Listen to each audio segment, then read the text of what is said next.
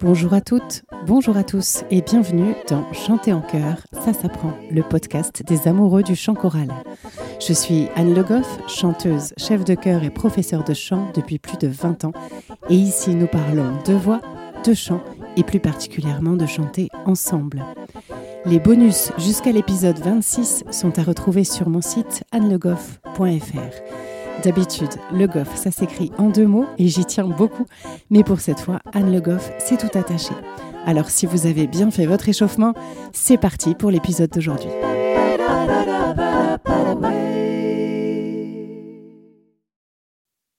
Le qui suis-je du jour?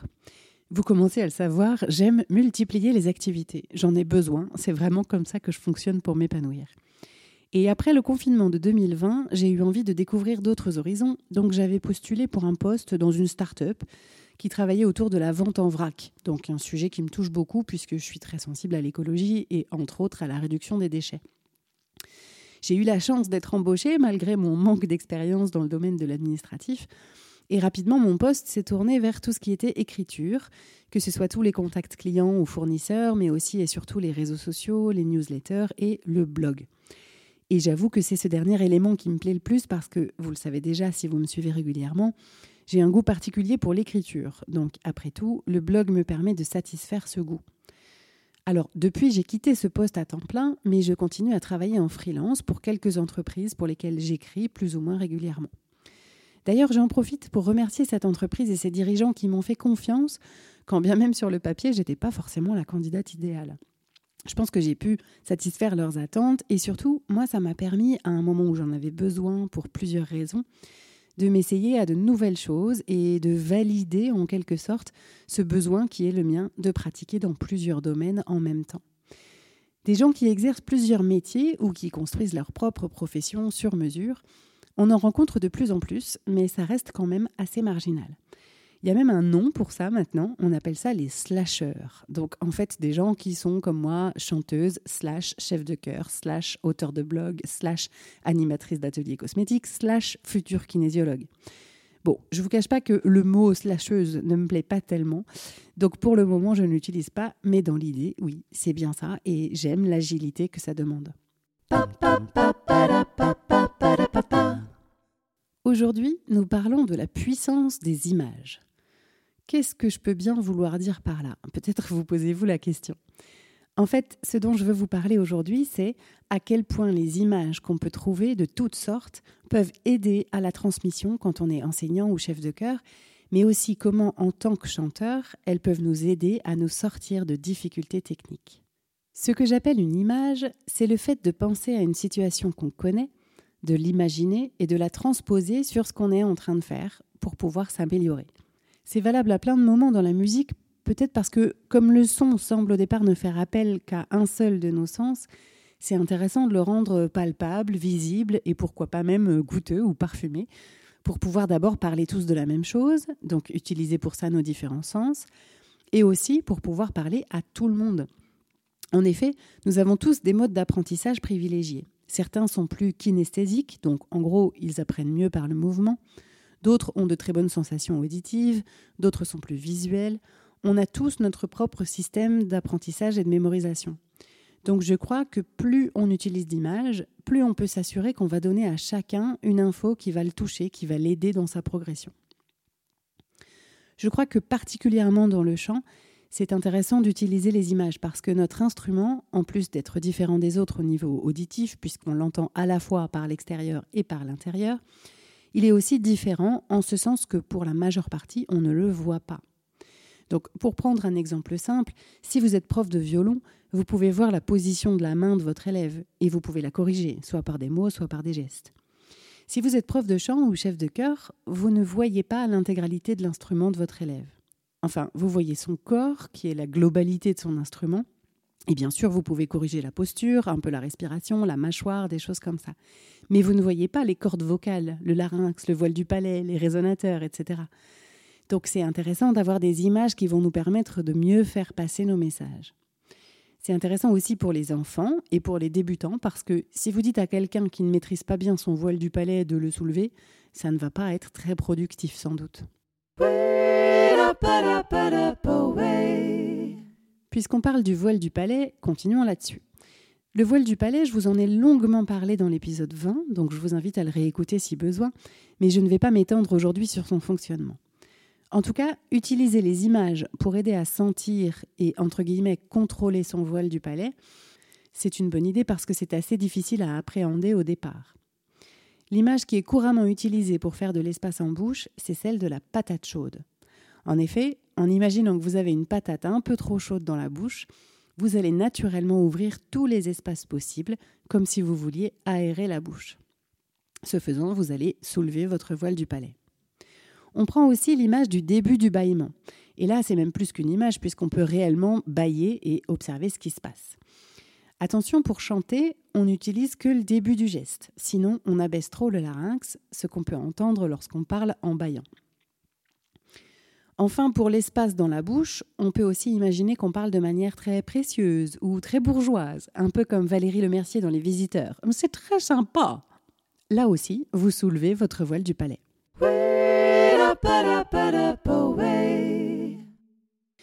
Ce que j'aime avec les images, c'est qu'on peut en trouver pour tout. Par exemple, pour la posture, on peut utiliser plein d'images qui vont être très utiles à tous ceux qui aiment un peu jouer, se mettre dans la peau de, plus que réfléchir à comment je place mon bassin, ma colonne, etc. Très utile aussi bien sûr pour les enfants qui sont friands souvent de ce genre de jeu. Il y a vraiment de nombreuses images à inventer, mais on peut penser par exemple à la tour Eiffel, bien campée sur ses pieds et à la fois très élancée vers le ciel l'écureuil qui trouve sa stabilité avec sa queue, et là pour le coup on cherche l'assise dans le bassin, et à la fois ce côté très dynamique de la tête, très à l'affût. On peut encore trouver comme ça plein d'autres métaphores complètes de la posture qu'on peut explorer. On peut imaginer qu'on porte une couronne, et avec les enfants on peut jouer aussi à haut les mains. On met les mains en l'air, et quand on redescend les bras, on essaie de ne pas refermer la poitrine. On peut aussi redescendre comme si on glissait le long des montants d'une porte. On peut aussi, pour commencer à sentir la mobilité du bassin, travailler assis sur une chaise et imaginer qu'on fait du cheval et voir comment notre bassin réagit.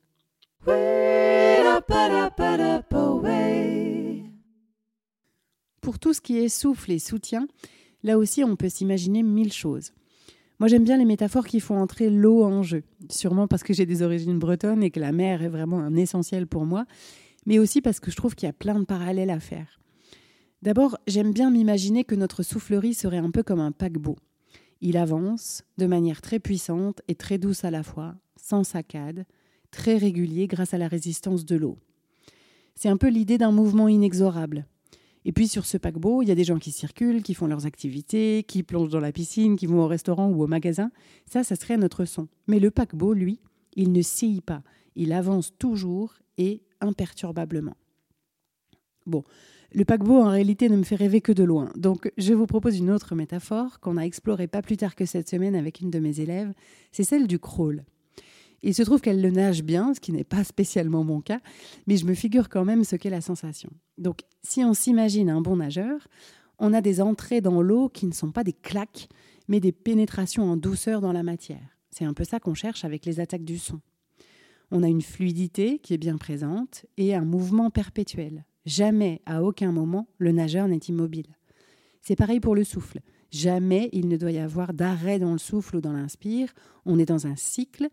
Et quand on est sur l'expire, on doit chercher la sensation d'avancer toujours, de ne jamais immobiliser le souffle, même et peut-être surtout quand on est sur une note tenue. Dans le crawl, on a aussi la notion de respiration, puisque comme en chantant, l'expire va être allongé par rapport au temps d'inspire, et on va essayer de laisser un maximum d'air rentrer en un minimum de temps, et ensuite de souffler son air de manière régulière pendant la plongée. J'aime bien aussi simplement utiliser l'image du kayakiste pour parler du débit d'air. Souvent, les chanteurs débutants ont tendance à ne pas souffler suffisamment, à ne pas envoyer assez d'air. Eh bien simplement, pour que le kayakiste puisse avancer sans se faire mal et en choisissant sa direction, il faut qu'il y ait une rivière. Et de préférence, une rivière avec un débit régulier. La rivière, c'est notre souffle, et le kayakiste, c'est notre son. Je demande aussi parfois aux élèves s'il leur viendrait à l'idée d'essayer de jouer de la flûte euh, juste en bouchant les trous, mais sans souffler. Alors en général, notamment les enfants, ils me regardent avec des grands yeux. Ben non. Eh bien en chantant, c'est pareil. Pour le soutien, on peut aussi utiliser toute une variété d'images qui font intervenir une certaine résistance en même temps que de la régularité et du mouvement. Par exemple, presser sur un piston qu'on relâche à l'inspire, étirer un élastique ou un ressort, tirer sur une corde enroulée. Et puis là, à vous d'imaginer les vôtres. On peut penser aussi à cette image du sèche-cheveux sur lequel on place une balle de ping-pong. Donc le sèche-cheveux, lui, il fournit un débit d'air constant et la balle de ping-pong, elle, joue là au-dessus. Elle est très soutenue et en même temps, elle reste tout à fait libre et avec des mouvements fluides.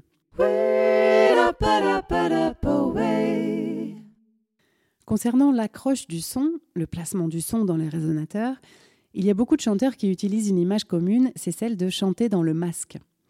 Effectivement, on peut s'imaginer qu'on chante en plaçant le son un peu à l'endroit où on placerait un masque du carnaval de Venise ou encore un masque de plongée sur le haut du visage. J'utilise aussi beaucoup l'image de chanter par les yeux. Si on s'imagine vraiment intensément que le son sort par nos yeux, ça peut nous aider à placer le son au bon endroit pour avoir de bonnes harmoniques. J'aime bien aussi l'idée d'attaquer le son un peu comme si on mordait dans un gâteau, sans les mains, donc vraiment avec la mâchoire supérieure. Bien sûr, ça implique d'avoir la bouche bien ouverte, mais moi, ça m'aide à garder des sensations très hautes et à ne pas laisser redescendre le placement du son. On peut aussi tout simplement pour les voyelles s'entraîner à faire une tête de O, une tête de U, etc. pour bien aller au bout de la voyelle et sentir déjà en parlant que ces têtes de quelque chose ouvrent vraiment bien les espaces.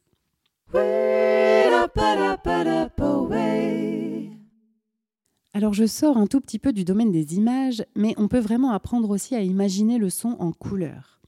Certains le font naturellement, mais on peut aussi y travailler réellement. Et si on est ouvert à ça, on peut même relier les notes et les couleurs aux différents chakras, puisque chaque nom de note correspond à une couleur qui elle-même correspond à un de nos chakras. C'est une question de fréquence. Alors moi je ne suis pas vraiment une grande scientifique, mais en gros, on pourrait considérer que les couleurs seraient la représentation visuelle d'une fréquence sonore, un peu comme si un arc-en-ciel était la représentation d'une gamme. Alors attention, c'est très très caricatural et simplifié ce que je dis là, évidemment. Et même sans aller jusque-là, on voit notamment en kinésiologie des musiciens que ça peut aider de visualiser une couleur euh, pour euh, améliorer techniquement une note qu'on aurait du mal à chanter. Pour info, la correspondance des couleurs, c'est rouge pour le Do, qui correspond au chakra racine, orange pour le Ré, chakra sacré, Mi en jaune pour le chakra plexus solaire, Fa en vert avec le chakra du cœur, Sol en bleu au chakra de la gorge, La en indigo avec le chakra du troisième œil et Si en violet au niveau du chakra coronal.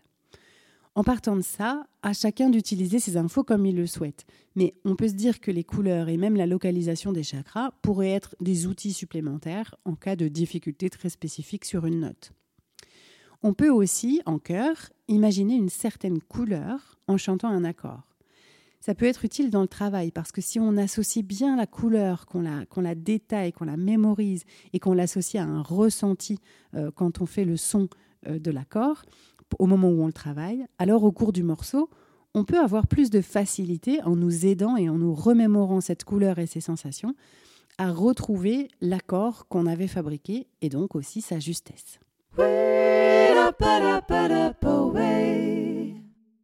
Voilà, j'espère que cet épisode vous aura donné des pistes pour que le chant devienne quelque chose de plus concret. C'est un peu ça pour moi les images et les métaphores, c'est passer par des chemins détournés et par la puissance de l'imagination pour progresser et améliorer sa technique ou sa musicalité. Évidemment, il y a plein d'autres images. N'hésitez pas d'ailleurs à m'écrire si vous en avez d'autres qui sont parlantes pour vous. Je n'en ai pas parlé dans cet épisode parce que j'ai l'intention d'en faire un complet sur ce thème, mais on peut aussi jouer avec les matières pour travailler sur la densité du son. Je développerai donc cette idée dans un prochain épisode. En bonus aujourd'hui, pour les abonnés à Patreon, je rappelle que vous pouvez vous abonner dès 1 euro par mois pour avoir accès au bonus, je vous propose une vidéo dans laquelle vous allez pouvoir voir un de ces exercices qui font intervenir des images et voir ce que ça provoque sur le souffle et sur les corps.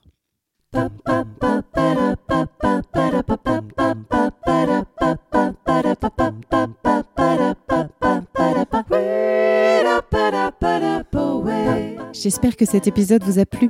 Si c'est le cas, je vous invite à vous abonner au podcast pour ne pas rater les épisodes suivants et surtout à me mettre plein de petites étoiles et de commentaires sur la plateforme où vous l'avez trouvé.